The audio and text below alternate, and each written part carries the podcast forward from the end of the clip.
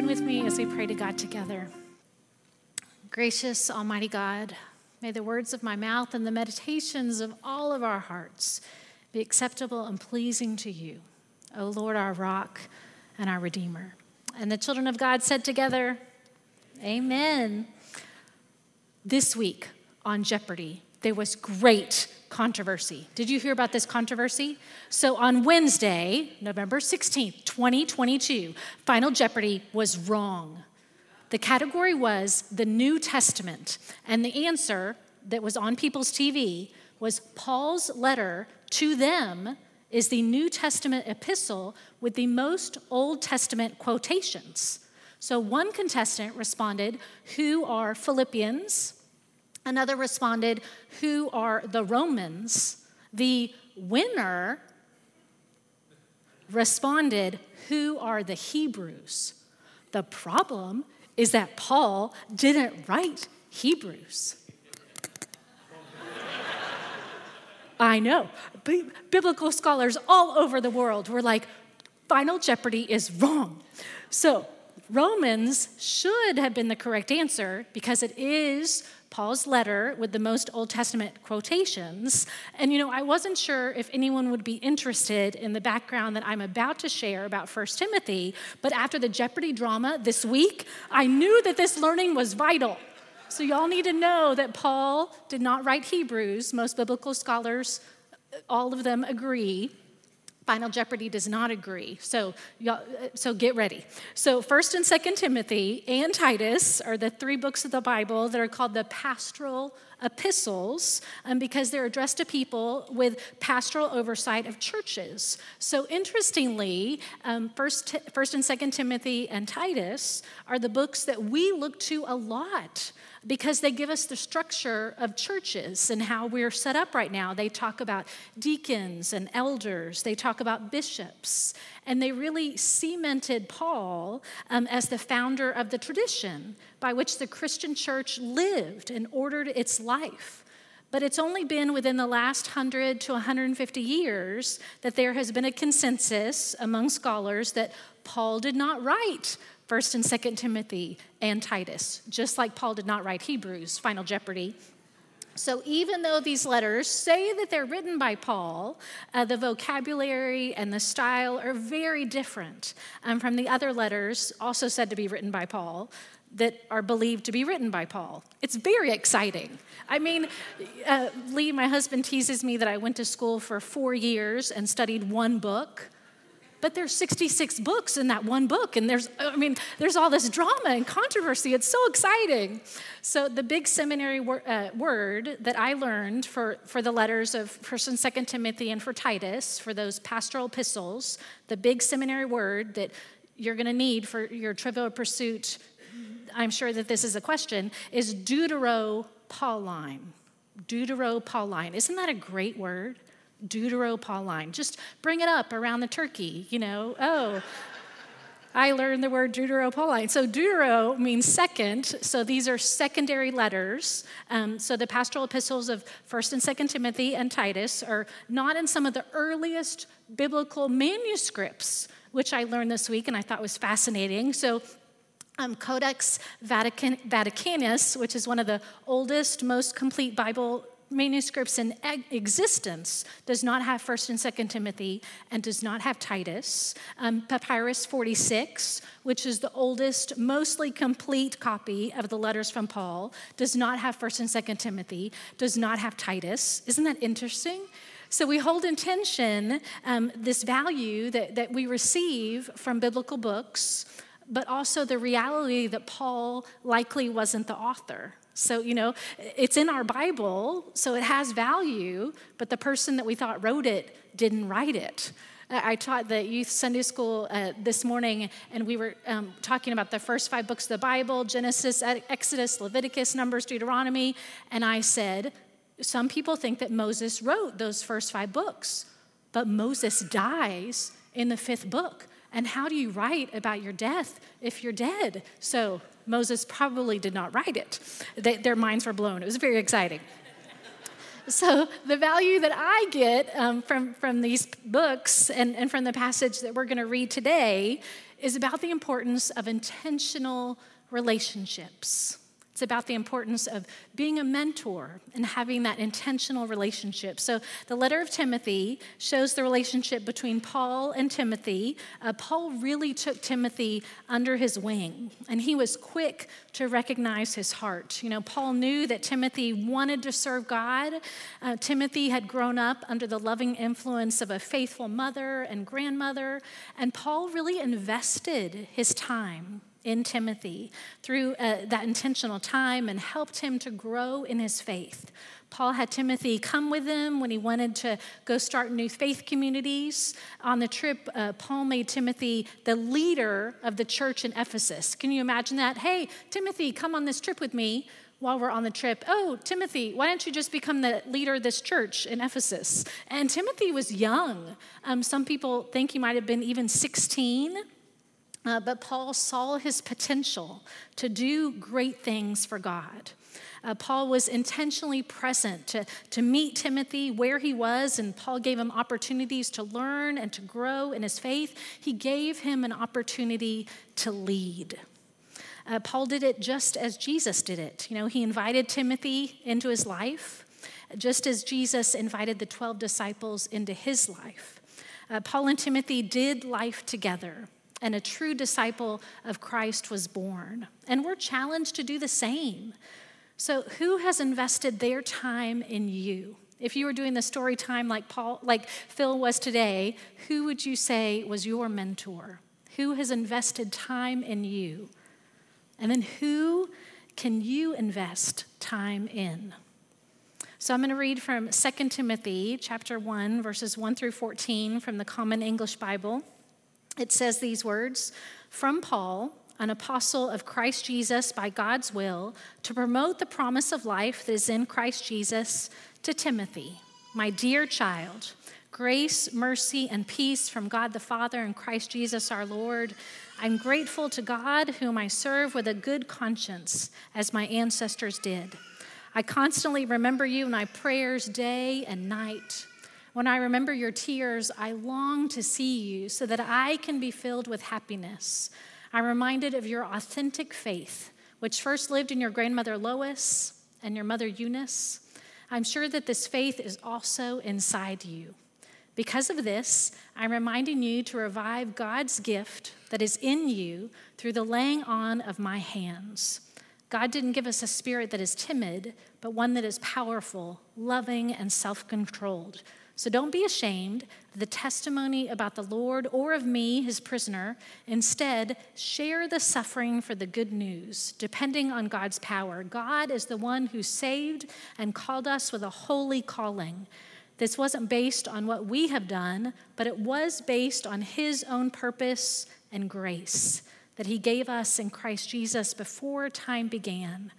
Now his grace is revealed through the appearance of our Savior Christ Jesus. He destroyed death and brought life and immortality into clear focus through the good news. I was appointed a messenger, apostle, and teacher of this good news. And this is also why I'm suffering the way I do, but I am not ashamed. I know the one in whom I've placed my trust. I'm convinced that God is powerful enough to protect what he has placed in my trust until that day. So hold on to the pattern of sound teaching that you heard from me with the faith and love that are in Christ Jesus. Protect this good thing that has been placed in your trust through the Holy Spirit who lives in us." For the word of God in Scripture, for the word of God among us, and for the word of God within us, thanks be to God. Now, Acts 16 shares with us about Timothy. It says in Acts 16 that Timothy's mom was a believing Jewish woman and his dad was Greek. And everyone spoke well of Timothy. He was someone who lived what he preached. Timothy lived in a world where Christianity was a newcomer religious movement, and clear statements of faith and patterns of acceptable behavior were just being decided because Christianity was one option among many. So I wonder, have you ever thought about why you are a Christian? Why are you a Christian? I'm a Christian because I was born into a family that had Christian parents. My mom and my stepdad sang in the chancel choir. We went to church. We were involved. My mom took me to Sunday school and children's choir and youth group and supported me as I went on mission trips and summer church camps. I am a Christian because my mom made sure that I went to confirmation classes all school year long. I'm a Christian because people in my life, like my Sunday school teachers and my youth group counselors, invested in me. They loved me and prayed for me, and I felt it. All 4 years of high school, I was in a weekly small group with the most amazing faithful women who were my bridesmaids at my wedding, and we had the most amazing leader, and her love for God just glowed from every pore of her body. In that group, we prayed for one another. We learned about Jesus who loves us and never lets us go. It's important for me to remember that Christianity isn't something that I do. Christianity is something that gets done to us.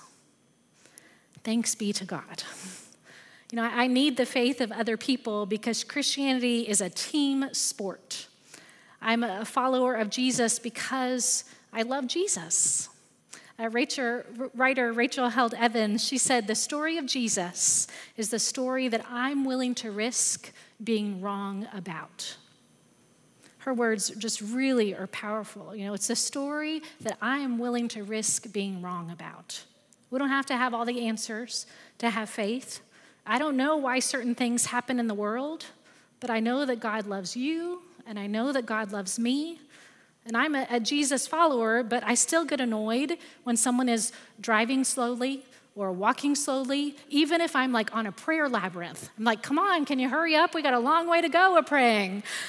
I remember I went to a prayer gathering one time and we prayed for like 45 minutes. And I was like, is there a way we could have done this shorter? I mean, this is, I love Jesus, but I got little patience. We may feel like it is a failure to need God because the version of ourselves in our head is perfect, you know? But that is nothing like us. We have this ideal self that is in our head, and then we have our actual self. No one has ever become their ideal self because it's a mirage. The self that God has a relationship with is my actual self. That's why I'm a Christian. You know, Jesus isn't waiting for me to make myself so good that I don't need Christ. Jesus knows me by my jagged edges, and Jesus knows all the ways that I need Christ. You know, White Rock is a church that knows that we are broken people, who know that we are broken, and we are all about tearing walls down. This passage that we read from 2 Timothy is one of my favorites because my grandmother's name is Lois, which is Timothy's grandmother's name. And I'm reminded of your authentic faith, which first lived in your grandmother, Lois. My grandmother had diabetes, and she was in the hospital when I was a few months old, and my dad snuck me into the hospital room so that she could see me. My grandmother loved me so much. Before I was born, my grandmother told my mom that she was not going to die until she could see my face. So when I was 6 months old, my grandmother Lois died, and she was buried on Holy Saturday, and I was baptized the next day on Easter Sunday. My grandmother Lois's husband was my grandpa. He moved into my neighborhood when I was in seventh grade, and him living so close to us, he just became a huge part of my life. I remember standing next to him one Sunday in worship, and he was holding the hymnal and not singing. And I said, Grandpa, you have to sing. And he said, oh, I want to listen to you sing. And I said, Grandpa, you have to sing. We're in church. And so he started to sing. And afterwards, I told him it was okay if he didn't sing. It was not good. My grandpa had faith, and he expressed that faith in his life through his kindness, through his love for people, through his generosity. He lived what he believed. You know, you may think that you don't influence other people, but you do. My grandpa influenced me in countless ways, many that I cannot name, but in so many ways that just became a part of me.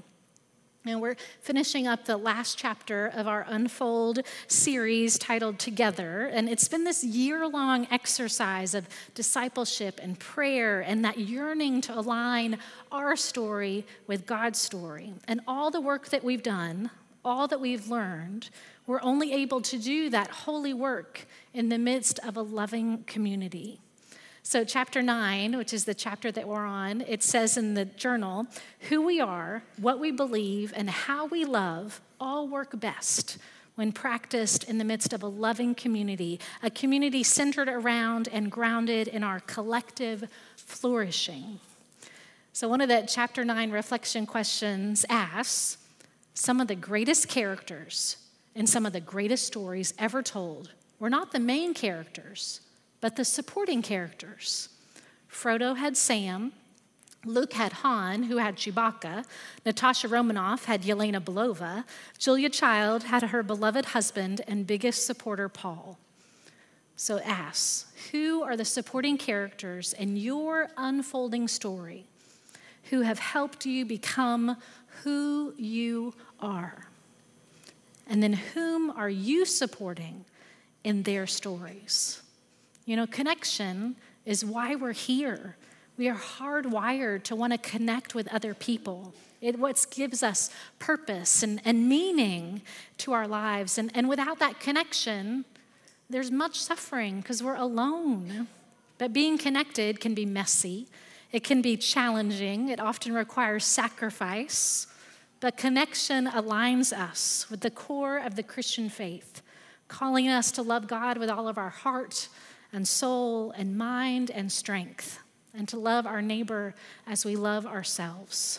That is our challenge, and that is our gift. Thanks be to God. Amen.